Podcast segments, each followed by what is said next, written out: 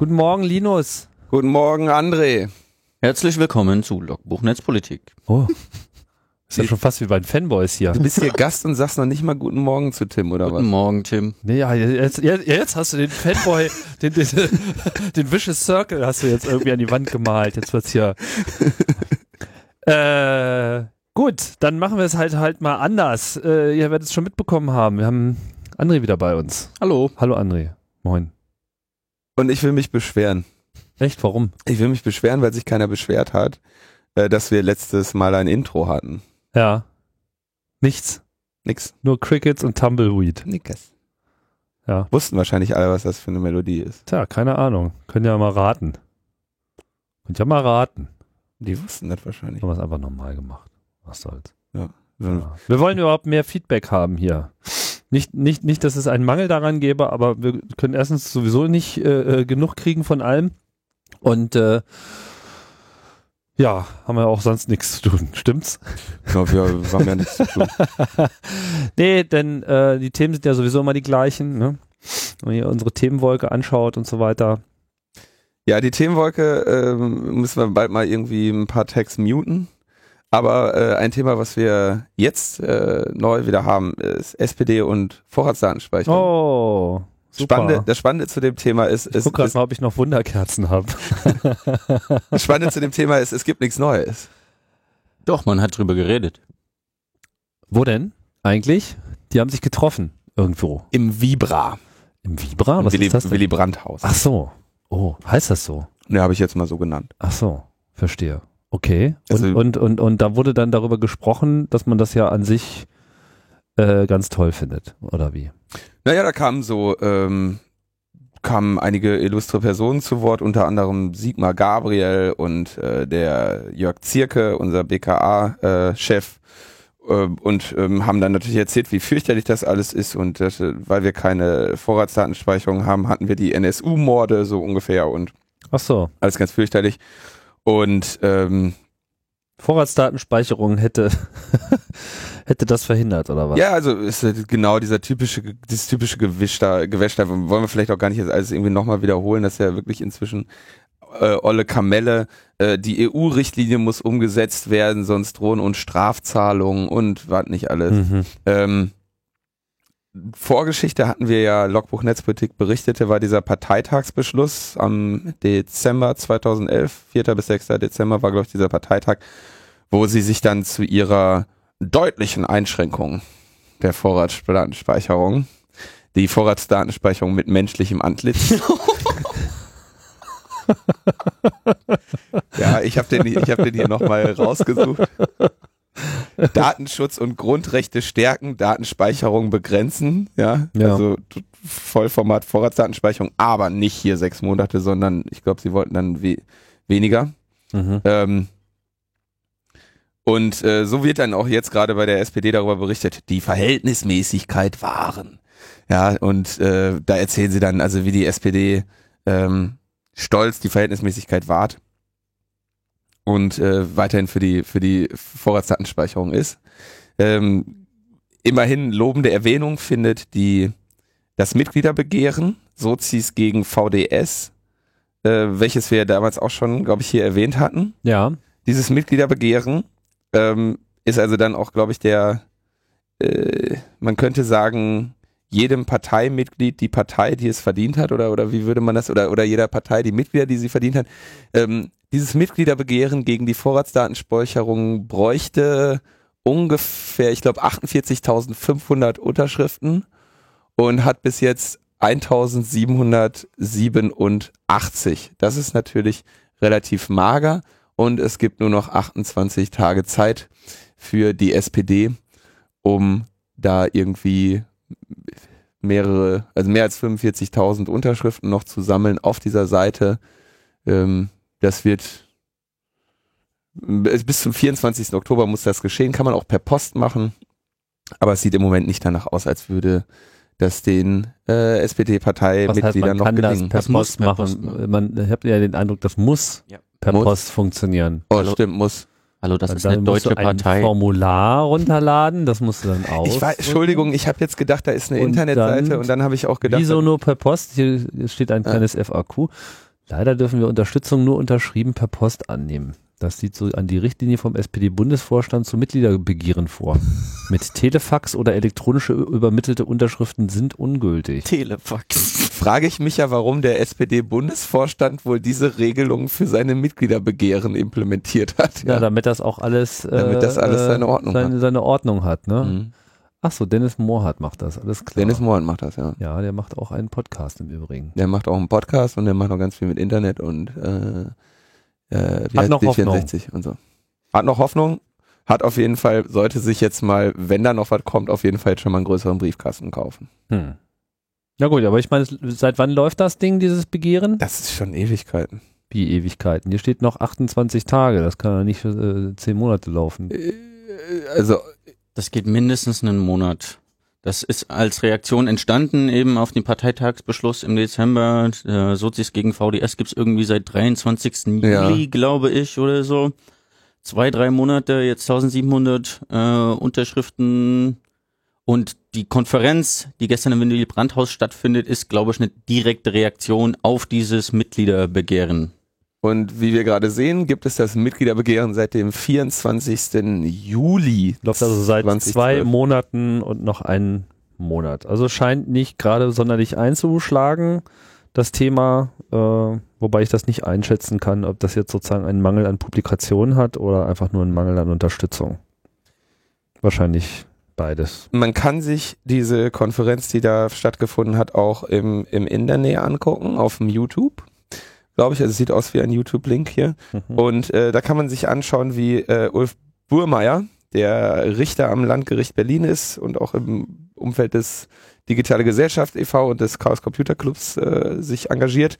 Ähm, der sagte dann dem äh, dort, dass er als Richter es noch nicht erlebt habe, dass irgendwelche Daten nicht verfügbar seien. Äh, bereits heute seien alle Daten bei den Providern zur Verfügung. Ähm, allerdings müssen sich die er Ermittlungsbehörden ein bisschen beeilen, damit sie die noch kriegen, bevor die Fristen abgelaufen sind. Und das wäre ja eigentlich genau der Zustand, den man sich eigentlich wünschen würde. Das hat er da gesagt. Fand ich mal sehr spannend, den das so sagen zu hören. Äh, in diesem Umfeld, wo auch ein Jörg Zierke dann eben am gleichen Tisch steht, der äh, ja seit Jahren das Gegenteil behauptet. Na gut, sollten wir äh, Sozialdemokraten hier unter unseren Hörern haben, die vielleicht von diesem Begehren noch nichts gewusst haben und äh, auch gedenken es zu unterstützen, dann findet ihr den Link bei uns in den Shownotes. Ja, dann gab es eine sehr schöne, sehr schöne, ähm, einen sehr schönen Artikel, den ich so gelesen habe. Und zwar geht es um die, um die Piratenpartei. Die, sowohl die Bundespiratenpartei als auch die Piratenpartei NRW haben ja jetzt äh, ausführlichere äh, Veröffentlichungen zum Urheberrecht gemacht und vor, vor allem die Piratenpartei NRW hat eine quasi einen Ge äh, Urheberrechtsgesetzänderungsentwurf. Das ist ein relativ großes Dokument von äh, 92 Seiten, wo dann jeweils die einzelnen Paragraphen, wie sie gestrichen oder verändert werden sollen, äh, dabei stehen, plus Begründung. Das ist mir jetzt ehrlich gesagt ein bisschen zu lang. Ähm, aber es geht ihnen dabei hauptsächlich darum, äh, ja, also eine fairen, äh, fairen Austausch zwischen Urhebern und Nutzern zu schaffen und äh, das muss alles sehr viel besser und so werden. Und was wir dazu feststellen, ist, dass äh, die Kritik aus der Basis laut wird an zwei Personen, zwei Damen aus der Piratenpartei, die nämlich, äh, während die Piratenpartei ja immer sehr betont, dass äh, man nach alternativen Geschäftsmodellen Ausschau halten sollte und dass die, äh, dass wir quasi einen näheren Kontakt zwischen Künstler und ähm, Künstlerkunde oder Verbraucher haben wollen, also Crowdfunding, Geschäftsmodelle und so, dass zwei äh, Damen der Piratenpartei jetzt äh, Bücher veröffentlichen und zwar mit dem traditionellen Urheberrechtsmodell des Verlages äh, inklusive Durchsetzung der Ur Abtreten der Urheberrechte an den Verlag und Durchsetzung selbiger durch den Verlag. Ist ja eigentlich ist ja eine nicht Praxis, verboten, ne? Ist nicht verboten, ist nicht verboten. Die Kritik lautet so ungefähr, wenn wir als Partei groß rumposaunen, dass wir nicht über, dass wir überholte Geschäftsmodelle nicht äh, staatlich schützen wollen äh, und sagen, die Künstler sollen äh, sich alternat nach alternativen Einnahmequellen und direkteren äh, Möglichkeiten umsehen, dann ist es ein schlechtes Signal, wenn unsere, äh, unsere meistbeachteten Figuren diese so etwas nicht selbst machen, quasi an die eigene Lehre nicht glauben. Ich glaube, die Bildzeitung hatte in irgendeinem Zusammenhang geschrieben, die Piraten äh, predigen Wein und trinken Wasser. Ja, und? Sick. Und? Also ich meine, Leute sagen. Und wer sagt das? Äh, äh Leute im Internet und die Bildzeitung.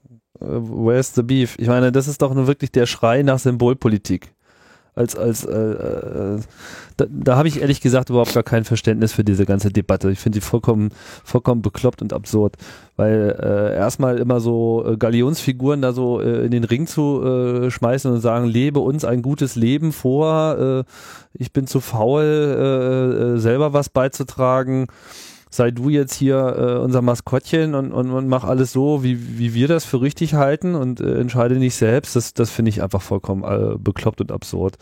Im Fall von äh, Julia Schramm finde ich sogar noch viel bekloppter und absurder, weil es einfach mal überhaupt einfach äh, erstmal ihr Ding ist und zweitens ihr da auch Sachen vorgeworfen werden, die, die, sie, die sie nicht gesagt hat. Ich rede von Marina Weißband. Ja, du hast von zwei Damen gesprochen, mein Freund. Herr Urbach. Ja. Und äh, ja, aber ja, serious. Ich weiß. Seriously. Ich meine, das ist äh, äh, das, das, das Marina, das äh, ohne DRM da durchkämpft, finde ich okay. Ich meine, wo ist das Problem? Ich, ich sehe da, seh da überhaupt gar kein Problem. Ich sehe auch kein Problem. Also äh, ich, ich erwähne nur, dass die Partei ja im Prinzip äh, hauptsächlich die Position vertritt, dass ein solches Geschäftsmodell als überholt gilt. Ich sehe schon eine gewisse Dissonanz zwischen dem Anspruch auf geistiges Eigentum komplett zu scheißen äh, und für die Privatkopie in jeglicher Ausprägung zu sein und dann aber äh, nichts dagegen zu haben oder das vorher anzukündigen, dass der Verlag natürlich das PDF vom eigenen Buch äh, mit DMCA Takedown Notice entfernen wird. So funktioniert das System. Aber die Menschen sind keine Privatpersonen ausschließlich, sondern die haben eine Funktion in einer Partei, die sich eben genau dieses Thema auf die Fahne geschrieben hat. Und das jetzt wegwischen zu wollen, also ich finde schon, in diesem Kernthema könnte da etwas mehr Stringenz angebracht. Naja, also ich habe nicht gerade so den Eindruck, dass, dass, dass die äh, Piratenpartei besonders äh, konsequent sich ganz klar zu definierende Aussagen auf ihre Fahnen schreibt, sondern das ist im Wesentlichen noch immer eine extreme äh, Kakophonie, insbesondere in diesem ganzen Minenfeld der, äh, des Urheberrechtsdialogs oder wie man das nennen soll. Ich meine, die Initiative, die du jetzt hier am Anfang erwähnt hast, äh, wer steht dahinter? Daniel Neumann hat dieses Papier geschrieben, aber mit Udo Vetter, mit Udo Vetter zusammen. Die, also dass diese NRW-Partei. Äh Ehrlich gesagt, ich habe so äh, den Eindruck, dass äh, äh, in der Piratenpartei an sich jetzt überhaupt erst so der Moment einsetzt, wo man mal anfängt, wirklich darüber nachzudenken, äh, was man will. Das mag an einzelnen Stellen schon immer irgendwie stattgefunden haben, aber das letzte Jahr war im Wesentlichen äh, waren sie einfach im Wesentlichen damit beschäftigt, äh, Talkshows zu bestücken und sich äh, über ihren eigenen virtuellen Erfolg zu äh, wundern. Und äh, jetzt sind wir halt da äh, an, de, an der medialen ähm, an diesem Punkt de, des medialen Umkippens äh, angekommen. Ja, also was vorher alles ganz toll war, das ist jetzt irgendwie ganz äh, scheiße. Interessanterweise hatten wir das ja schon ein bisschen vorhergesagt. Erinnerst dich hier vielleicht noch an unsere mhm. Folge äh, Peak Pirate, ja, wo wir da sozusagen äh, vielleicht noch noch noch etwas zu vorschnell ausgerufen haben, aber im Prinzip ist das genau dieser Effekt. Ja, sie waren da äh, an dem Maximum des äh, Umjubelns und, und, und, und des zur Schaustellen der Andersartigkeit in der Öffentlichkeit äh, angekommen. Es hielt sich dann noch etwas, aber jetzt kehrt halt die politische Realität äh, ein. Und während eben die Aktiven und vor allem diejenigen, die so immer in den Mittelpunkt geschubst werden, jetzt äh, vollkommen überarbeitet äh, sind und äh, neurotische Störungen ausbrechen, äh, gibt's dann halt immer noch so diese äh, Basis, die dann halt äh, von unten da weiter shitstormt und jetzt ordnet sich Na, da Moment, überhaupt also jetzt, jetzt, jetzt will ich Regel, jetzt, ne? Moment, also ähm, natürlich ist die Piratenpartei eine, eine ausgesprochen amüsante Partei, weil äh, sie jeden Tag irgendwelches Popcorn äh, durchs Land äh, transportieren lässt. Ähm, ich bin sehe es aber schon so. Ich bin ja selber ein Verfechter des äh, der Idee, dass man das Urheberrecht auch ähm, in großen Teilen genau so wie es hier äh, in diesem neuen Entwurf äh, oder in diesem Gesetzesänderungsentwurf von der Piratenpartei NRW vorgeschlagen wird, verändert. Ähm, und ich bin insbesondere für andere Geschäftsmodelle, die sowas wie einen Verlag obsolet machen. Was macht der Verlag oder was macht ein Label? Sie leihen den Personen im Prinzip Geld, ein, ein Werk zu produzieren. Ähm, also das ist dann dieser Vorschuss im Prinzip und ähm, geben im Prinzip einen, einen Kredit, damit der Künstler es sich leisten kann, dieses Werk äh, zu schaffen und dann dieses Werk zu vertreiben. Das sind die Aufgaben, die der Verlag übernimmt und hat damit quasi die Kontrolle über den Markt, den Markteinstieg dieses, dieses geistigen Produktes, was irgendjemand dort schafft. Ja, plus Lektorat. Ne? Plus Lektorat, so ein bisschen so allumfassende Dienstleistung. So. Und jetzt sagt, äh, stellt sich eine Marina Weißband hin, konfrontiert mit dem, mit dem Vorwurf oder mit der Kritik, die man ja durchaus, darf man ja wohl diese Kritik mal äußern, dass man sagt, wir hätten uns von dir gewünscht, dass du das, was äh, als, also dass du auch deine Symbolkraft nutzt, ähm, das, was wir politisch vertreten, auch mal in der realen Welt zu zeigen. Ja, was hätte ja, Moment, Moment. konkret anders machen sollen? Ja, würde ich ja jetzt gerade, wollte ich ja gerade zu ausholen, diese Debatte fand ja, stand ja, fand ja statt, dass ihr gesagt wurde, wir sagen irgendwie, was weiß ich, wir wollen Crowdfunding-Modelle, ja, du hättest auf Kickstarter sagen können, ich bin Marina Weißband und ich bringe euch ein Buch und es wird wahrscheinlich tatsächlich irgendwie Inhalt haben und ähm, das wäre doch schön, wenn ich euch dieses Buch äh, reichen könnte und wenn ich das geschrieben habe, dafür brauche ich so und so viel tausend Euro. Und wenn das fertig ist, gibt's das als äh, DRM-freies PDF so und so und für einen Fünfer äh, kann man das bei mir bestellen. Beispielsweise. Sie hätte auch äh, ein PDF raushauen können oder sonst was. Sie hätte irgendwie ein alternatives Finanzierungsmodell für dieses Buch nutzen können. Hat sich aber da, dafür entschieden, genau das nicht zu tun. Ist auch absolut ihr gutes Recht. Äh, völlig freier Mensch, Marina Weißband, go for it. Ähm, sie muss sich aber dann natürlich von einigen Personen sagen lassen, dass sie enttäuscht sind, dass sie nicht ihre, ihre Symbolmöglichkeit genutzt hat, um mal zu zeigen, dass diese anderen Geschäftsmodelle überhaupt funktionieren. Es gibt sehr wenige schillernde Beispiele dafür, dass. Vielleicht funktionieren sie auch nicht. Es gibt sehr, Kickstarter ja, ist zum Beispiel schon mal jetzt möchte ich, vollkommen falscher Ansatz. So, okay, dann wäre das falsch gewesen. So, aber sie hätte, sie hätte quasi zeigen können, dass diese, dass diese, dass, dass es mit diesen Modellen irgendwie funktioniert. Ähnlich wie es zum Beispiel Nine Inch Nails oder Radiohead, die riesige Erfolge hatten mit Alben, von denen sie die MP3s zum Beispiel verschenkt haben. Ja, das waren die erfolgreichsten äh, Radiohead und Nine Inch Nails Alben, wo sie die MP3s verschenkt haben und dann so Premium-Modelle hatten. Irgendwie sowas. Und jetzt gibt's eben die Kritik, dass gesagt wird, du hättest das machen können und dann sagte, antwortete Marina Weißband sinngemäß, äh, Alter, guck mal auf die Uhr, ich bin irgendwie äh, Studentin hier, ich habe äh, viel zu tun, ich habe gar keine Zeit, mich selber zu vermarkten. Und deswegen habe ich mich an einen Verlag gewendet, der mir die Arbeit abnimmt, damit ich mich auf das Buchschreiben konzentrieren kann. Das ist das, was Verlage immer sagen, was ihre Aufgabe ist und was ihre Dienstleistung für den Künstler ist, wofür sie so viel Geld äh, dann auch dem Künstler am Ende abzwacken wollen. Ähm, und dann lautet die Antwort, und ich denke, das ist eine legitime Kritik, wenn du das sagst, die irgendwie alle Möglichkeiten zur Selbstvermarktung hat, mit irgendwie sehr, theoretisch zur Verfügung stehend hat, mit sehr vielen, ähm, mit sehr vielen Followern auf Twitter, sehr viel Aufmerksamkeit durch äh, Bildzeitungen oder sonst was. Ähm, wenn du das schon sagst, dass du es nicht schaffst, dich selber zu vermarkten, obwohl du schon ein, eine Marke bist. Sie hat gesagt, sie hat die Zeit nicht dafür. Ja, genau, sie hat die Zeit nicht dafür. Wenn du es nicht schaffst, das dich selber zu vermarkten, dann ähm, wie sollen wir dann glaubhaft vertreten, dass wir verlangen, dass Künstler, andere Künstler es in Zukunft selber machen. Und das ist einfach mal eine, ein gerechtfertigter äh, Punkt.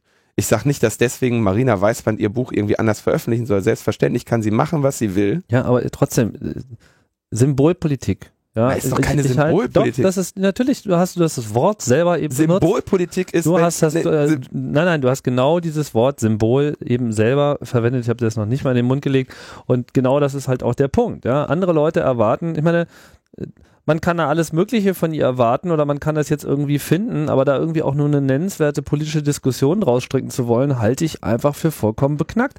Weil ich meine, Crowdfunding, jetzt drehen wir es auch mal von der anderen Seite auf, du sagst Kickstarter, da sage ich irgendwie, ja, Kickstarter kommt aber schon mal gar nicht in Frage, weil das Denn ist einfach ein US-Unternehmen. Ja, das ist Tim, einfach aber das ist doch Ratten- überhaupt nicht das Thema.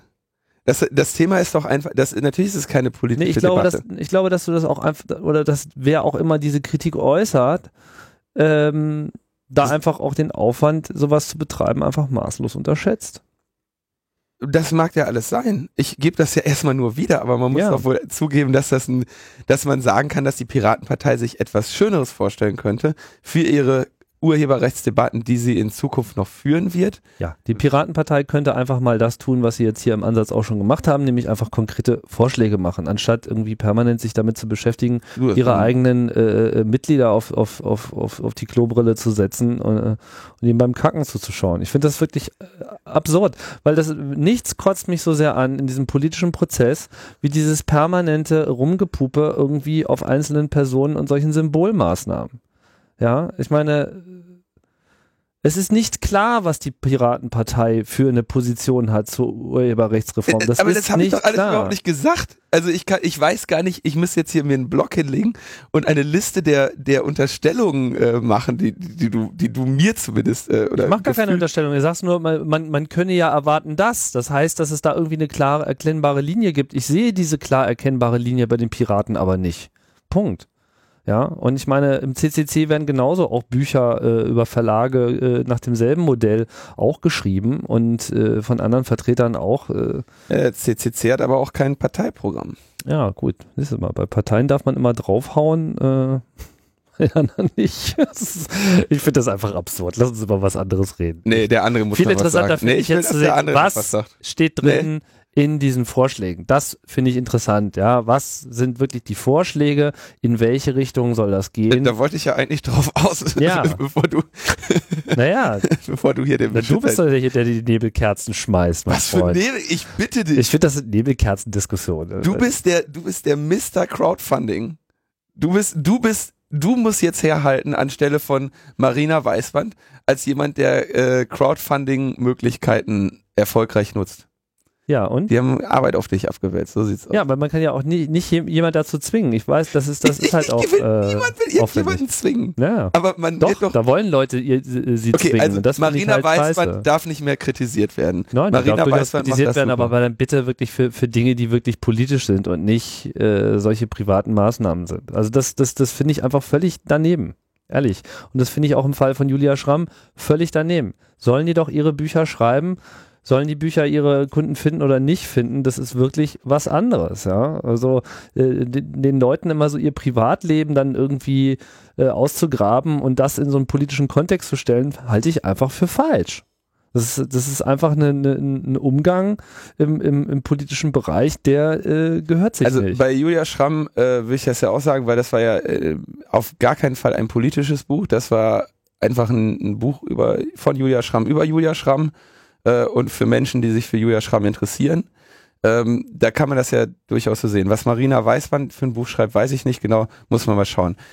Erwähnen wollte ich, dass es diesen Wunsch gibt und dass ich denke, dass es ein, äh, ein durchaus anzubringender Punkt ist, der da gemacht wurde. Du siehst das nicht so, weil die Personen dürfen machen, was sie Ja, wollen. ich sehe nur, dass es einen das von der eigentlichen Diskussion abbringt, wie das jetzt hier auch gerade der Fall ist. Ja? Ja. Anstatt dass wir uns darüber unterhalten, was sind die tatsächlichen Vorschläge, was sind die Änderungswünsche, was sind die Begründungen dafür, reden wir halt über Quatsch. Das finde ich einfach, ich prangere das an. Du hast mit Julia Schramm angefangen. nee, nee, du hast gesagt, zwei Damen, so kannst du mir nicht kommen. Also, die wichtigsten Eckpunkte. Ja. Die Piratenpartei möchte äh, die Rechte der Urheber stärken, also sie sollen hauptsächlich stärker gegenüber dem Verlag sein. Das heißt, der, der Urheber äh, soll mehr äh, Kraft gegenüber seinem Verlag haben. Das Mhm. heißt, sie wollen äh, diese Möglichkeiten dieser Total Buyouts beschränken und sie wollen vor allem äh, die Übertragung des Nutzungsrechts auf maximal 20 Jahre beschränken. Das heißt, nach 20 Jahren äh, profitiert, kann der Verlag dann nicht mehr irgendwie so ein Killefit machen, sondern du bist wirklich, hast deine Nutzungsrechte wieder selber. Ähm, sie wollen Bildungseinrichtungen von Urheberrechtsabgaben befreien. Also geht es hauptsächlich dann um äh, wissenschaftliche Publikationen, Schul- und Unterrichtsgebrauch, äh, äh, Schul Schulfunksendungen und sowas, also die den Bildungsbereich irgendwie so, so weit wie möglich vom Urheberrecht befreien. Amtliche Werke sollen urheberrechtsfrei veröffentlicht werden. Äh, die Dauer des Urheberrechts soll gesenkt werden. ähm, das ist sehr geil. Da haben sie, sagen sie, äh, äh, zehn Jahre nach dem äh, Tod wäre ja wohl mehr als ausreichend. Das wird ja wirklich, also dieses, ähm, aus diesen zehn Jahren greift dann die, äh, das greifen sich ja dann die Urheberrechtsbefürworter raus und sagen, ja, äh, äh, die wollen das Urheberrecht auf zehn Jahre verkürzen. Nein, sie wollen das Urheberrecht verkürzen auf Lebensdauer plus zehn Jahre, was ich immer noch völlig utopisch lang finde. Ja, aber was äh, auf, äh, auf, jeden Fall schon mal ein interessantes Kompromissangebot ist, gerade im Hinblick auf die aktuell existierende. Richtig, äh, aber, aber, da darf ich vor allem auf deinen äh, Podcast zum Urheberrecht beim Chaos Radio Express verweisen, der vermutlich mit wenn ich mich recht entsinne, Matthias Spielkampf war. Mhm äh, indem er nämlich genau erklärt hat, warum eine Verlängerung des Urheberrechts immer so einfach möglich ist, während eine Kürzung äh, enorm schwierig ist, weil du dann quasi bestehende Rechte Leuten wieder wegnehmen willst. Ja. Das heißt, eigentlich müsstest du, wenn du es mit rechten Dingen machen möchtest, wenn du die Urheberrechtsfrist für 70 Jahre nach dem Tod auf 10 Jahre nach dem Tod verlängern willst, dann brauchst du 60 Jahre dafür. Richtig weil du es äh, in 69, 68er Schritten. Ja gut, aber man kann das ja mal fordern. Also das finde ich ja völlig äh, äh, legitim, dass man das Das ist fordert. eine legitime Forderung. Ja, das ist eine legitime, ja klar. Das darf man legitim fordern. Das darf man sich wünschen. Ja. Das darf auch Marina Weißland sich wünschen. Ich darf auch fordern, dass ich Brummfondel heiße. So, private Tauschbörsen sollen erlaubt werden privater Verkauf soll ermöglicht werden, ist ja auch ein, ein, eine Schwierigkeit. Da gab es vor ein paar Wochen so ein schön, äh, schönes Gerücht, das äh, sich aber dann als nicht wahr herausstellte. Da wurde behauptet, Bruce Willis äh, wolle Apple verklagen, weil er laut AGB äh, seine iPhone-Apps nicht an seine Kinder vererben kann. Mhm. Und gesagt hat, das habe ich bezahlt und wenn ich sterbe und mein iPhone geht über an meine Kinder, dann äh, sollen die äh, sollen die auch die Apps erben. Interessanter, interessanter Punkt, ja. Interessanter Punkt, ja. Äh, nicht gewerbliche Mashups und Remixes erlauben, ja, also die ähm, äh, ja, eine Remix-Kultur ermöglichen, Fair Use. Ähm, das sind so die, die wichtigen, die wichtigen Punkte, die äh, in diesem 100-seitigen Dokument, 92-seitigen Dokument angesprochen werden. Klingt alles sehr gut und man muss dazu mal sagen, dass also, wenn sich jetzt also es wird natürlich nicht aufhören, die Angriffe auf die Piratenpartei, aufgrund ihrer und vor allem auf äh, andere dem Urheberrecht kritische äh, Gruppierungen werden natürlich nicht äh, enden. Ähm, aber wenn man sich das so durchliest, ist das alles andere als ein äh, radikaler Vorwurf. Das könnte man als ein, äh, ein, ein radikaler äh, Vorschlag. Es ist ein äh, moderater, äh, sehr sinnvoller Vorschlag zu einer behutsamen Anpassung des Urheberrechts an die äh, neue Zeit. Ja. ja. Ich will nicht sagen, er hat große Chancen angenommen zu werden, aber ich meine, macht ja auch äh, durchaus Sinn, äh, mit, mit zumindest halbwegs realistischen oder aus einer progressiven Sicht heraus schon mit Kompromissen angereicherten ähm, Ansatz da äh, ranzugehen. Finde ich gut. Sonstige Anmerkungen zum Thema Urheberrecht? Nö, ich hab, konnte die Papiere noch nicht lesen. Was ich mich gerade frage, ist, welch, äh, welchen Stellenwert innerhalb der Gesamtpartei hat dieses Papier aus NRW jetzt? Weil da gibt's ja auch noch dieses andere Papier aus von einem Mitglied der Berliner Fraktion und, die, Lauer, ne? hm. und die unterscheiden sich. Und wo ist das Statement der Gesamtpartei? Das wird sich jetzt wahrscheinlich erst finden. Ne? Sind nicht demnächst wieder ist nicht demnächst wieder Bundesparteitag mit Programminhalten oder äh, ich habe gerade den, also den Zeitplan da nicht äh, ganz parat. Es gibt, wie, was wohl vermutlich dann eher Bundespartei ist, ist dann dieses Urheberrechtsdialog, äh, diese Urheberrechtsdialogsbroschüre. Ähm, da geht's aber nicht um konkrete Gesetzesvorschläge. Äh, Deswegen fand ich jetzt den äh, aus NRW einfach mal inhaltlich so spannend, weil er tatsächlich einfach mal auch wie ein Gesetzesvorschlag ähm, formuliert und ähm, kommentiert ist. Und dieses, was, was wird diese Broschüre, die da jetzt als Urheberrechtsdialog kommt, das ist eher sowas im Einzelnen äh, fordern wir äh, vom Formulierungen, äh, die also immer noch nicht so wirklich in, in Gesetzescode da irgendwie stehen. deswegen fand ich dieses NRW-Gerät äh, erstmal am spannendsten. Ähm, was die Bundesposition zu diesem Urheberrecht ist, da werden sich sicherlich noch, da wird noch viel Popcorn, äh, die, die, äh, die, das Internet fluten, ja, bis, bis man sich da einig ist, ja. Na gut, aber ich meine, ich finde es ja schon mal gut, dass das überhaupt mal ein bisschen konkreter wird und einfach ähm, sich in einem Bereich befindet, der jenseits des normalen Geschreis mit, es müsse alles anders werden, sich bewegt. Ja, aber ich prognostiziere mal, dass das äh, die Medien erstmal überhaupt nicht interessieren wird, äh, weil Ja. so, solange da gemäßigte, progressive äh, 100 äh, Seitendokumente von, von der Piratenpartei formuliert werden, äh, gibt's da äh, keine großen ähm, Machen wir uns nichts vor. Das wird alles noch sehr lange dauern und alles extrem blutig werden und bis vor allem die Medien da anfangen, einen kooperativen Stil an den Tag zu legen, ja, beim Bereich, wo sie so selber so äh, sehr davon betroffen sind. Das ist halt schwierig, ganz abgesehen von der äh, europäischen und globalen Dimension, die Urheberrecht äh, äh, hat, äh, nicht wahr?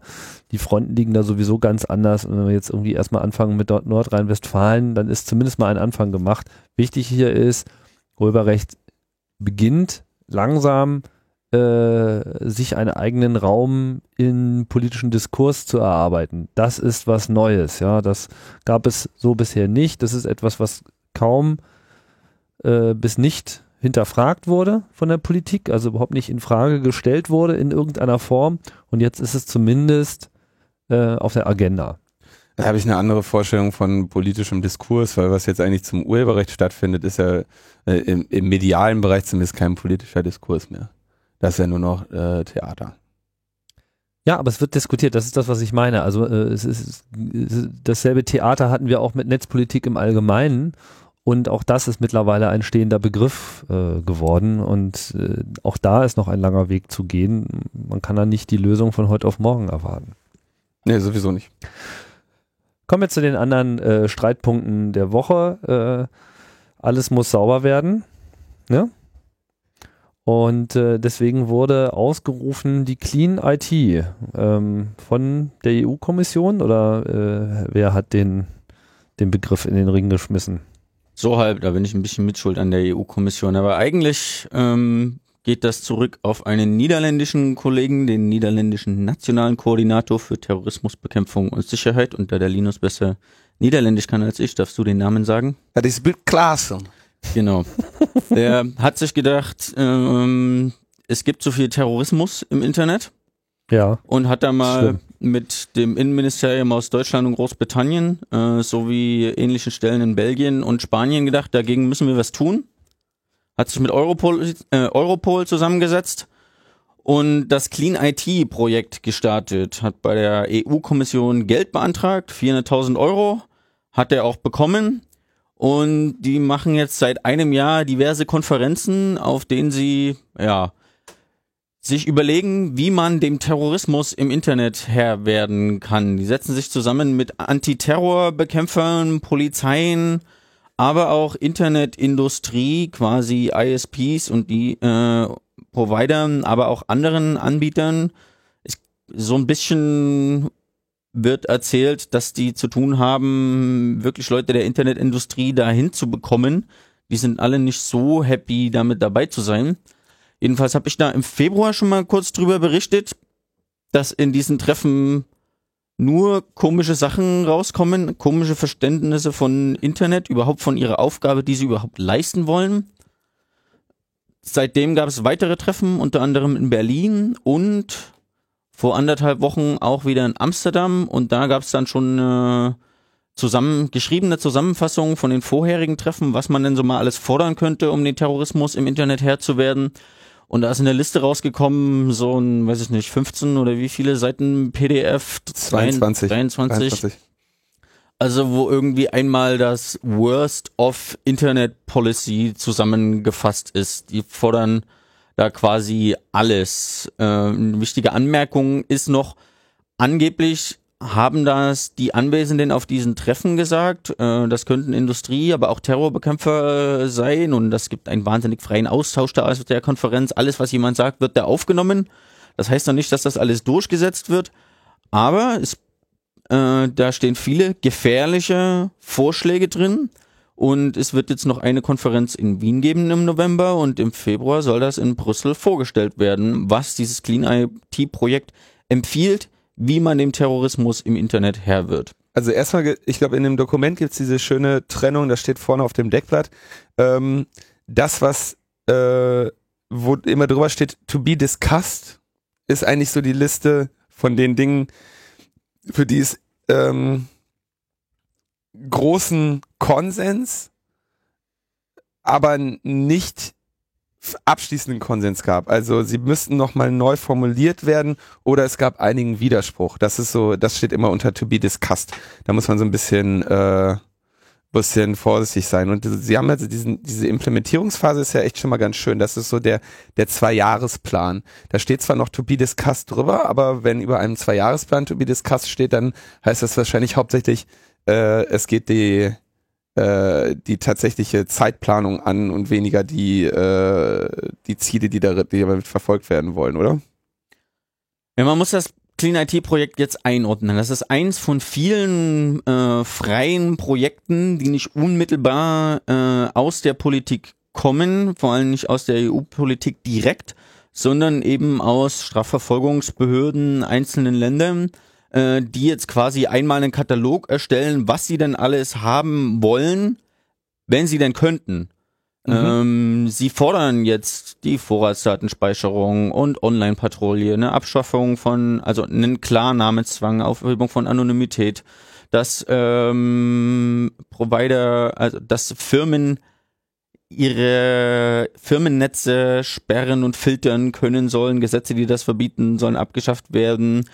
Hosting-Provider sollen allen abgelohnt, äh, hochgeladenen Content scannen nach was auch immer, Terrorismus und wie gesagt, das Problem ist auch nicht, nicht so ganz äh, definiert. Verlinken auf terroristische Inhalte soll strafbar. Ähm, also einmal, was sich, pro, was sich Law Enforcement Agencies und Terrorbekämpfer wünschen, ähm, wie man dem Terrorismus im Internet Herr werden kann und was man machen kann, was direkt Provider und Internetfirmen machen können, ohne dass diese den Umweg über ein Gesetz, was das vorschreibt, mhm. gehen müssen. Das ist so ganz klarer Auftrag des Clean IT Projekts. Genau, unter anderem war ja dieser schöne, dieses schöne Ding drin, ähm, bei der Auf, bei der öffentlichen Auftragsvergabe könnte man äh, darauf, sollte quasi die äh, das Verhalten der Anbieter gegenüber den Law Enforcement Agencies als Vergabekriterium berücksichtigt werden. Das heißt, wenn du öffentliche Aufträge haben willst, dann äh, verhältst du dich äh, hoffentlich mal unseren Behörden gegenüber äh, vernünftig. Weil wenn wir irgendwie merken, dass unsere Anfragen bei dir zu lange dauern oder du uns zu hohe Preise dafür in Rechnung stellst, machen Provider übrigens, für die darüber finanzieren die sich ihre äh, Strukturen. Wenn da Anfragen kommen, schreiben die auch eine Rechnung. Ähm, da, dass sie also sagen, okay, ähm, das ist, das ist jetzt ein Kriterium bei der Vergabe öffentlicher Aufträge. Man sieht, völlig freiwillig. Das, das ist echt, eine, ist echt eine spannende Geschichte. Eine andere Sache, die mir, die mir da aufgefallen ist, ist, dass sie viel von den End-User-Controlled Filters reden.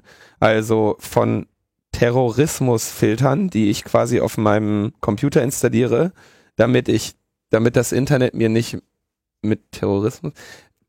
Ich glaube, was sie meinen sind, oder was sie eigentlich im Sinn haben, sind natürlich äh, ähm, andere Filter, also irgendwas, was ich könnte mir vorstellen, dass es irgendwie Kinderschutzprogramme sein sollen oder was. Oder eben, äh, und das wird auch hier im, im, im Fließtext dann äh, sehr offensichtlich, Filter, die zum Beispiel Firmen in ihren Netzen anwenden, um äh, ihre Nutzer da in, äh, einzuschränken. Ähm, irgendwie relativ, relativ spannend, was, was, was da so alles äh, dabei ist. Also wollen sie irgendwelche Marktstandards und die Filterhersteller sollen oder Provider sollen dann dafür haftbar sein, wenn ihre Filter nicht vernünftig anschlagen. Und das ist natürlich immer, das ist wirklich die, die beste Idee. Ne? Wenn du die Provider einfach dafür haftbar machst, dann werden die sofort von äh, Blacklisting auf Whitelisting umsteigen. Und dann hast du so ein, so ein AOL-Internet oder so, wie Yahoo anfangs angefangen hat mit diesen Inhaltsdirectories, oder? Hm. Das ganze Problem ist ein bisschen undefiniert. Was ist denn überhaupt terroristischer Content im Internet? Ähm, das haben wir denen auch immer gesagt mit unseren Partnern EDRI in Europa. Was ist denn überhaupt dieser Terrorismus, den ihr bekämpfen wollt? Deswegen steht denn jetzt in den neuen neueren Dokumenten irgendeine EU-Definition von Terrorismus drin, was aber überhaupt noch nichts darüber aussagt, wie sich denn terroristischer Content im Internet äußert. Im Februar, als ich darüber geschrieben haben, da hatten sie dann irgendwie ich glaube, da können einfach auf so einer Konferenz alle Leute, die da sind, was dazu sagen. Und dann kommen dann so eine Listen zusammen, wie Terrorismus könnte sein, Tierrechte, linksextreme, rassistische, religiöse, rechtsextreme, separatistische und alle anderen terroristischen und extremistischen Organisationen und Einzelpersonen. Tierrechte. Stand da in deren Dokumenten. Wenn sie denn extremistische Organisationen oder Einzelpersonen Oh sind, Gott. wie auch immer. Keine Ahnung, wie sich dieser terroristische Content im Internet manifestiert. Ähm, aber man will halt was dagegen tun. Ich weiß, ich weiß ehrlich gesagt gar nicht, was die konkret meinen. Denn sind wir mal ehrlich, diese äh, Dschihadistenforen und so, die es irgendwo gibt im Internet, Da macht die EU jetzt einen Riegel vor. die sind doch, zwei Drittel der Leserinnen sind doch sowieso Dienste, oder? Manche von denen sind vom CIA geowned und die betreiben das nur noch weiter, damit sie gucken, von welchen IP-Adressen die Leuten da posten. Also, Gibt es da Erkenntnisse in dieser Hinsicht oder ist das jetzt eine Vermutung von dir? na, es, Nee. es gab mehrere Stories, wo eben das rauskam, dass das CIA so eine Dinge nicht abgeschalten hat, sondern die haben das Ding einfach geowned und dann äh, geguckt, könnte ich noch mal eine URL raussuchen. Hat, hat doch auch, äh, flatterte letztens die Meldung rum, dass äh, mehrere Nazi-Foren in Deutschland auch von äh, staatlichen Stellen unterhalten werden. Ich wäre jetzt nicht überrascht, aber ich bin Ja, ja, jetzt über klar. die äh, konkrete äh, mediale Erkenntnislage da nicht im Bilde. Also man definiert diesen Terrorismus nicht wirklich. Man definiert auch nicht, wie der Terrorismus jetzt äh, genau im Internet ähm, Gestalt annimmt. Und vor allem, was man in dieser Diskussion absolut vernachlässigt, ist diese Diskussion, die wir in Deutschland hatten um Zensursula. Das ist in Deutschland echt ein großer Bonus. Wir haben jetzt einmal ausdiskutiert, wenn es strafbaren Content im Internet gibt, dann kann man nicht irgendwie so tun, als gäbe es den nicht, sondern da muss man hingehen, die Kiste beschlagnahmen, Forensik machen, wo das herkommt und die Leute das Zeug aus dem Netz nehmen und die Leute verfolgen, die das dahin getan haben. Das ist eine Diskussion, ein Bonus, den wir seit 2009, 2010 in Deutschland ausdiskutiert haben, der aber anscheinend leider noch nicht überall angekommen ist. Nee, zumindest nicht außerhalb Deutschlands. Ja, uns geht's sowieso recht gut. Deutschland ist auch das einzige EU-Land, was die Vorratsdatenspeicherungsrichtlinie nicht implementiert hat. Alle anderen haben das. Insofern, wir sind da so ein bisschen Exotenbonus, aber genau mit diesem Background müssen wir eben in diese Debatten gehen äh, und äh, sagen, dass, dass das mal nicht geht. Aber es ist auch ein bisschen diffus, denn es gibt jetzt dieses Clean IT-Projekt, wo jetzt irgendwie das Internet draufschlägt, was auch gut ist, weil die scheiße sind. Aber das ist nur ein Symptom von dem grundsätzlichen Problem. Es gibt ähm, Milliarden an Forschungsgeldern äh, für so eine Projekte und das kommt jetzt hier von, das hat DG Home mal eben so nebenbei finanziert, also das äh, Direktorat General, so eine Art Ministerium der EU von Malmström. Nebenbei gibt's aber auch noch die CEO Coalition for Better Internet von Nelly Größ, die dasselbe nochmal für angeblich kinderschändliche, kinderpornografische äh, ja, Dokumentation von Missbrauch äh, und so weiter machen, wo sie genau dieselben Fragen erörtern. Dann gibt's diese Konsultation, Takedown, Notice and Takedown, auch von der Kommission, äh, diesmal aber wieder von DG irgendwas mit Wirtschaft. Und da weiß die eine Hand nicht, was die andere macht. Die machen teilweise die Arbeit äh, parallel oder widersprechen sich sogar. So einen irgendeinen umfassenden Ansatz hat man da nicht. Und das wirft uns als äh, Gegner natürlich vor größere Schwierigkeiten. Diese Clean IT-Sache ist ja deshalb hochgekocht, weil EDRI dieses Paper geleakt haben. European Digital Rights haben das irgendwie in die Finger bekommen und geleakt.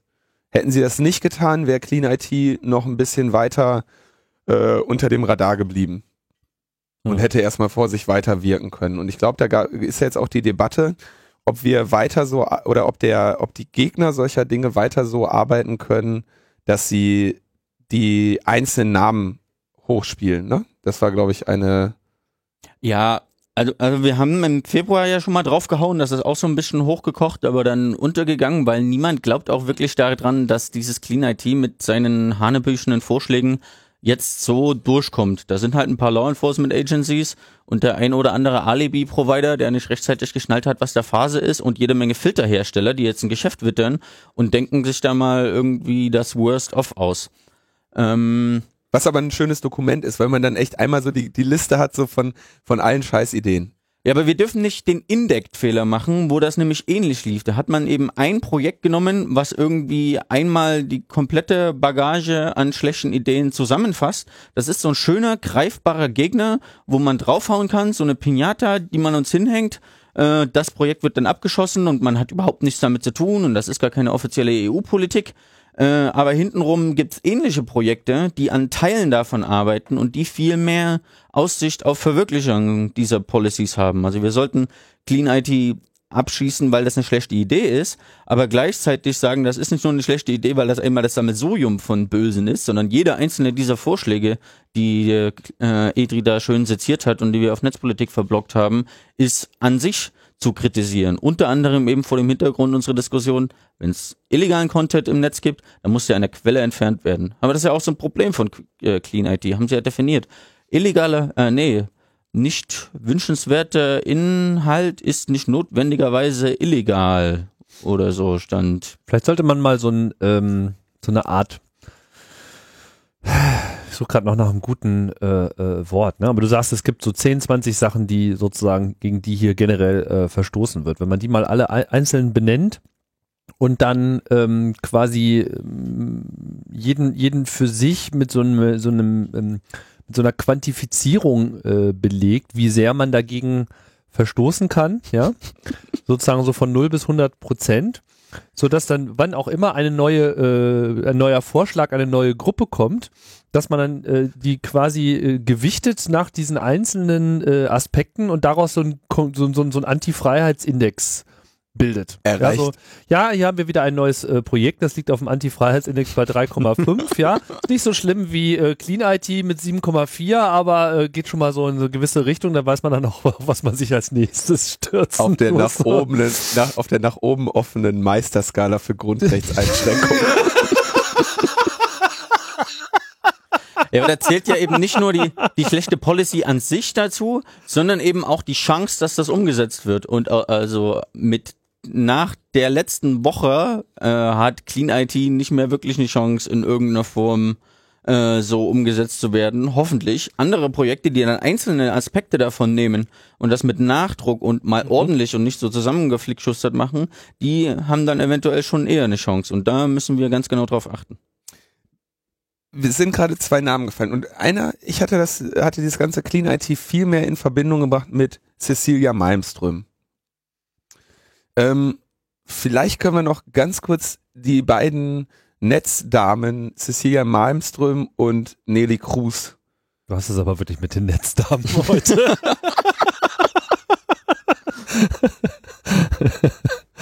Entschuldigung. Habe ich schon mal Netzdame gesagt? Ja, die ne, also Malmström äh, ist bekannt aus Sensilia, ne? Genau, also ja. vielleicht ein Mini-Crashkurs genau, in europäischer Politik. Ich mm, war da ja vor zwei Wochen erst. Die, Was auch der Grund ist, warum wir dich heute hier haben. Und weil ich den Cleanet-Artikel geschrieben habe. Aber in der EU gibt es drei große äh, Institutionen, den Rat, der besteht aus den Ministern der einzelnen Mitgliedstaaten, das Parlament, das Europaparlament mit über 700 Abgeordneten, auch aus allen Mitgliedstaaten, und die Kommission. Die Kommission ist so eine Art die EU-Regierung, jetzt mal ganz banal äh, und unpassend ausgedrückt. Und die Kommission unterteilt sich in 30 oder ein paar mehr als 30 sogenannte Directorates General. Das sind in etwa Ministerien. Äh, ein Ministerium oder ein DG ist das DG Home für Innenpolitik und ja, in, ungefähr Innenpolitik. Und da ist die Kommissarin Cecilia Malmström. Ein anderes äh, DG ist das DG irgendwas mit Kommunikation, das ist recht neu, irgendwas mit Kommunikation und Internet, das ist Nelly Krüß. Und beide haben Budgets, äh, die sie an Forschungsprojekte vergeben, unter anderem, die machen einen Haufen Arbeit äh, und Clean IT hat einfach mal bei dem Budgettopf von DG Home, das quasi der Cecilia Malmström untersteht, nach 400.000 Euro angefragt und die bekommen. Das ist auch nicht wirklich so viel Geld. Die haben da irgendwie ein paar Millionen. Was ist denn der, was ist jetzt das genaue Verhältnis zwischen Nelly Cruz und Cecilia Malmström? Könnte man sagen, eine ist die gute, eine ist die böse? So einfach ist es nämlich nicht, oder? Also ganz grundsätzlich ist, ist, ist das ungefähr wie die Minister hier in Deutschland. Das eine ist die Innenministerin, das andere ist die, Inter die Kommunikationsministerin oder so. Ähm, ob jetzt eine die gute und eine die böse ist, würde ich mir nicht so anmaßen zu beurteilen, denn beide haben schon Scheiße gebaut und müssen dafür kritisiert werden. Beide haben aber auch ein großes Themenspektrum, was ich jetzt nicht abschließend bewerten kann. Mhm. Aber Cecilia Malmström ist mit innen äh, unter anderem für die Vorratsdatenspeicherung zuständig. Nele Kröß sagt immer so blumige Worte wie, wir müssen uns um äh, ACTA keine Gedanken mehr machen und sie regelt das jetzt mit der Netzneutralität, aber dann will sie doch noch eine dritte Studie machen über Netzneutralität, statt mal was äh, dafür zu tun. Also ob die jetzt, ja, ich würde jetzt nicht sagen, das ist so guter Bulle, böser Bulle. Guter Bulle, weniger böser Bulle, weniger böser Bulle. Genau, und die Cecilia Malmström will, hat jetzt nichts offiziell mit äh, Clean IT zu tun. Sie ist die Kommissarin von dem Directorate General und sie und sie verantwortet den Geldtopf, aus dem Clean IT Okay. Kohle geholt hat. Und, die hat sich jetzt auch äh, di- distanziert. Ja, das ist überhaupt nicht offiziell in meinem DG angesiedelt. Das sind auch alles nur Diskussionsvorschläge und so ein und so ein Zeug. Da hat sie auf einer äh, rein theoretischen Ebene recht. An, Andererseits gibt's halt auch Initiativen aus ihrem ähm, Verantwortungsbereich, die ähnliche Sachen vorschlagen. Und offiziell ist das halt ihre Kohle. Sie hätte halt bei der Kohlevergabe sagen können, ja, aber nur wenn hier bestimmte Kriterien wie Ethikkommission oder Einhaltung der äh, ja, bestimmter Grundsätze oder das muss alles auf äh, Gesetzen basieren und nicht irgendwie so eine freiwillige Private-Public Partnership, wie ihr jetzt vorschlagt. Sowas hätte sie theoretisch äh, zu diesem Projekt sagen können. Also sie hat das nicht verhindert und da nicht eingegriffen, aber sie saß ja jetzt, glaube ich, nicht auf diesen Arbeitstreffen. Gut. Ja, Kommen wir, kommen wir zu den kürzeren Meldungen, oder? ja, das wäre gut. Das Meldegesetz, äh, welches ja in Rekordgeschwindigkeit durch den Bundestag ging. Ich glaube, wir hatten ja damals äh, berichtet, das waren sechs Sekunden oder was waren das? Oder zehn? Wenig. Wenig Sekunden, unter 60, genau. Ja, unter 60, 6 waren es nicht, aber es ging äh, alles innerhalb einer Minute. das ging also sehr schnell durch den Bundestag. Alle drei Sitzungen. Alle, Alle Ja. drei, nein, wie heißt es nicht Sitzung? Lesung. Zweite, Lesung. zweite und dritte Lesung. Zweite und dritte war es Ja. nur. ging Okay. relativ flott. Mhm. Bundesrat nicht ganz so. Äh, da wird es jetzt, äh, ist es erstmal gescheitert an der Mehrheit von Föbut und Piratenpartei, wie ich auf, wie man auf Twitter. Wenn man Twitter liest, bekommt man den Eindruck, oder? Was? Wieso?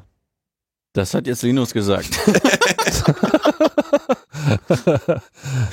Ähm, also das ist jetzt erstmal gescheitert. Ich finde, bin- finde das nicht in Ordnung, dass ich jetzt Was das ausbaden muss? Genau, also es ist, äh, es ist erstmal gescheitert und äh, ist nun auf dem Weg in den Vermittlungsausschuss. Das war eine Hoffnung, die eigentlich alle zu diesem Gesetz geäußert hatten, äh, dass es mindestens nochmal in diesen Vermittlungsausschuss gehen muss und zunächst einmal im Bundesrat scheitert und wir werden sehen, wie es da weitergeht. Ich halte das Wort gescheitert für ein bisschen groß. Das geht jetzt nochmal in eine andere Abstimmungsphase. Also das, die De Debatte, das wurde nicht, nur nicht sofort angenommen. Das geht jetzt nochmal in den Vermittlungsausschuss, das Gremium, das zwischen Bundestag und Bundesrat vermittelt. Dort wird aber auf der Basis des im Bundestag verabschiedeten Gesetzentwurfs und den Änderungsvorschlägen, die der äh, Bundesrat gemacht äh, hat, und den Änderungsvorschlägen, die dann mittlerweile ein paar Bundestagsabgeordnete auch eingesehen haben, nachdem sie vom Fußballspiel zurückgekommen sind, äh, diskutiert. Das ist jetzt nicht so, als ob dieses komplette, als ob dieser komplette Gesetzentwurf nochmal neu aufgerollt wird. Jetzt geht's. Der öffentliche Aufreger ist ja die Frage, gibt es ein Opt-in oder ein Opt-out in die Weitergabe von Daten bei Meldeämtern an berechtigte Stellen auf Deutsch, äh, die Firmen, die das von den Meldeämtern kaufen. Muss ich jetzt, muss ich äh, jetzt beim Meldeamt sagen, nee, ich will das nicht? Oder wird das Default nicht gemacht und ich muss ein Häkchen setzen, wenn ich das möchte. Mhm. Darüber wird die Diskussion geben. Wobei das halt auch wieder ein, ein großes äh, Gesetzpaket ist, was auch andere kritikwürdige Punkte hat, außer diesem öffentlichen Aufreger. Die habe ich auf Netzpolitik mal kurz verblockt, aber jetzt auch nicht mehr komplett parat. Auf jeden Fall geht das, dreht das eine neue Schleife und mindestens an diesem Opt-in, Opt-out wird wohl nochmal was gedreht werden. Auf jeden Fall sind sie alle ganz glücklich, dass sie jetzt nochmal äh, drüber reden dürfen und dann nicht die volle Peinlichkeit dieser ganzen Geschichte ausbaden müssen. Na, mal gucken, was ihnen noch alles so einfällt. Ja, ansonsten ähm, gibt's äh, Auswirkungen. Facebook hat äh, bekannt gegeben, dass sie die Gesichtserkennungsfunktion in Europa äh, ausschalten möchten. Und zwar zum 15. Oktober. Wollen also alle Nutzerprofile, die das bis jetzt, äh, die sie da bis jetzt irgendwie erstellt haben, zur Gesichtserkennung löschen. Und ähm,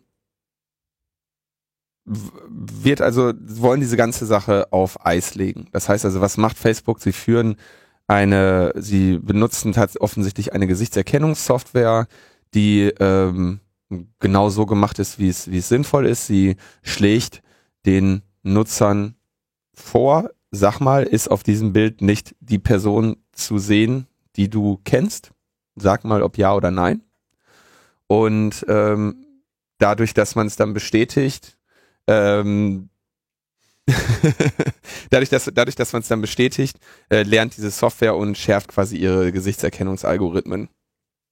Und ähm, da gibt es also datenschutzrechtlich natürlich einige Schwierigkeiten, weil oder einige Einwände, weil Facebook damit biometrische Daten sammelt und auswertet und mh, wahrscheinlich mit mh, aufgrund seiner großen Nutzerbasis und des ständigen äh, Reinladens neuer Bilder durch die Nutzer und das Verifizieren dort innerhalb kürzester Zeit wahrscheinlich den besten Gesichtserkennungsalgorithmus äh, äh, der Welt äh, entwickelt. Und ähm, es gab also Kritik von allen möglichen Datenschützern und Facebook hat gesagt, okay, wir nehmen diese Kritik jetzt erstmal an, wir gehen trotzdem davon aus, dass das datenschutzrechtlich völlig in Ordnung ist, was wir da machen, aber wir legen die Funktion zunächst einmal auf Eis, um dann in Absprache mit den Datenschützern äh, dieses Feature irgendwann wieder einzuführen. Wel welche Funktion wird denn genau eingestellt? Das ist genau der Witz nämlich. Was, welche Funktion? Also im Prinzip löschen Sie das, was Sie bis jetzt an Profilen haben. Die Funktion selber können Sie wahrscheinlich gar nicht einstellen. Also wahrscheinlich können Sie sagen, okay, wenn äh, diese Person irgendwie in Europa ist, das ist jetzt zum Beispiel auch eine Frage, ne? Wo, wo, woran erkennen Sie jetzt, ob Sie es in Europa ausschalten? Wie, ja, ja, wie- schalten sie in Europa für alle aus oder äh, nur für Europäer oder Ja. äh, nur wenn du sozusagen von der europäischen IP kommst? Also das ist äh, die erste Frage, die ich mich frage. Zweite ist ja, Gesichtserkennung kann ja durchaus auch datenschutztechnisch äh, interessante positive Auswirkungen haben. Also dass anderen sozusagen diese Funktion zur Verfügung gestellt wird für mein Gesicht. Das ist ja das eine, ja, aber man könnte das ja auch so als Watchdog äh, durchaus äh, schätzen, wenn andere Leute einen selbst Ja, ja. posten, dass man dann entsprechende Hinweise bekommt. Mm, äh, Das, das zum Beispiel, aber das ha- hattest du ja im Prinzip auch vorher so mit diesem, äh, äh, mit dem manuellen Tagging einfach nur ohne Gesichtserkennung konntest Dass ja man auch, das mitgeteilt bekommt, ja. äh, so und so hatte ich in diesem Bild markiert. Ja. Meistens war das dann irgendwie ein Goatsy, wo dann irgendwie so ein in der, in wirst Mitte, Ja, gut, aber, aber, mit, aber mit Gesichtserkennung kann es ja auch funktionieren, dass du sozusagen auf ein Bild hingewiesen wirst, ohne dass du dort getaggt bist. Genau, also das, das hat auch Vorteile. Es hat aber auch zum Beispiel äh, große Vorteile für ähm, Strafverfolgungsbehörden, die, äh, sag ich mal, so ein, das Bild von der Überwachungskamera quasi einfach mal auf ihr Facebook-Profil hochladen und warten, was Facebook sagt. So, du, auf deinem Bild scheint äh, so und so zu sein. Ähm, stimmt das? Auch noch bevor man es veröffentlicht hat. Geht das? Vermut, also ich habe diese Funktion selber Ja, äh, nie geprüft, weil ich Facebook nicht nutze. Aber ne, ähm, oder dass man vielleicht grundsätzlich ähm, im Rahmen eines Clean IT-Projektes äh, so eine Art API für für Strafverfolgungsbehörden anbietet. Lad mal ein Bild rein und wir sagen mal ungefähr, wer, wer wir glauben, wer das sein könnte. Wir Nach. sagen euch auch, ob das sauber ist. Wir sagen euch, ob das ein Terrorist ist. Genau, ja, auf diesem Foto siehst du nicht ganz sauber aus. Was war los? Ich würde aber auch gerne mal wissen, was konkret die jetzt abgeschaltet haben. Ich habe jetzt auch nur die Presseberichterstattung gelesen und da steht, äh, ja, sie bieten diese Funktion in Europa nicht mehr an. Hm. Heißt das, der Algorithmus äh, scannt trotzdem jedes Bild und präsentiert das nur nicht, äh, nur nicht mehr für die Nutzerinnen und Nutzer? Oder wird das von Bildern, die aus Europa hochgeladen werden, gar nicht mehr gemacht? Und vor allem die viel größere Frage ist, wer kann das kontrollieren? Weil im Endeffekt müssen wir ja Facebook glauben, dass sie das äh, so machen, wie sie das sagen. Also, wie gesagt, in diesem Artikel findet sich der Satz, dass sie äh, bisher erstellte Profile äh, löschen. Das, also so ein Ding muss ja auf eine Daten, bestehende Datenbasis zurückgreifen. Die scheinen sie offensichtlich äh, zu löschen und ähm, damit ist der Algorithmus auf jeden Fall sehr stark beschnitten. Wenn sie es im Hintergrund trotzdem machen, müssten sie es, müssten sie sich, können sie es machen, dass sie sich darauf beschränken, wenn also Leute freiwillig jemanden taggen. Das heißt, sie könnten das auch im Hintergrund weiter laufen lassen. Ich kann mir aber auch vorstellen, dass sie sagen, du, das braucht auch eine ganze Menge CPU, diese ganze Gesichtserkennerei. Und wenn wir jetzt auch offiziell bekannt geben, dass wir es nicht mehr machen, dann lassen wir es auch einfach mal aus. Wir haben ja noch den Rest der Welt, äh, um unseren Algorithmus zu schärfen und was der lernt, äh, können wir auch nachher äh, noch bei Europa einsetzen, wenn wir diese Funktion denn dann wieder implementieren. Also würde ich erstmal keinen großen Zweifel daran haben, dass Facebook diese Funktion vielleicht auch tatsächlich nach allen Regeln der Kunst deaktiviert, wobei das natürlich auch nur ein paar Kommentarzeichen in ihrem PHP-Code sind. Ich glaube, äh, Facebook ist ja immer noch in PHP geschrieben. Ähm, dass es sie natürlich irgendwie ein müdes Arschrunzeln kostet, das wieder anzuschalten, wenn sie sich denn dann mit den ihren, mit der irischen Datenschutzbehörde einig geworden sind, die ja für Facebook zuständig ist. Weil Facebook da seinen Europa-Unternehmenssitz hat. Tja, wir werden es äh, vielleicht noch herausfinden. Aber jetzt wissen wir es nicht. Wie gesagt, also ich gehe davon aus, dass sie die Funktion tatsächlich ausgeschaltet haben und wir werden äh, sehen, wann sie sie wieder einschalten, weil sie wie gesagt sagen, wir gehen nach wie vor davon aus, dass das äh, problemlos wieder machbar ist. Das bringt uns an das Ende der Sendung. Ja. Meine Herren. André, vielen Dank fürs Kommen.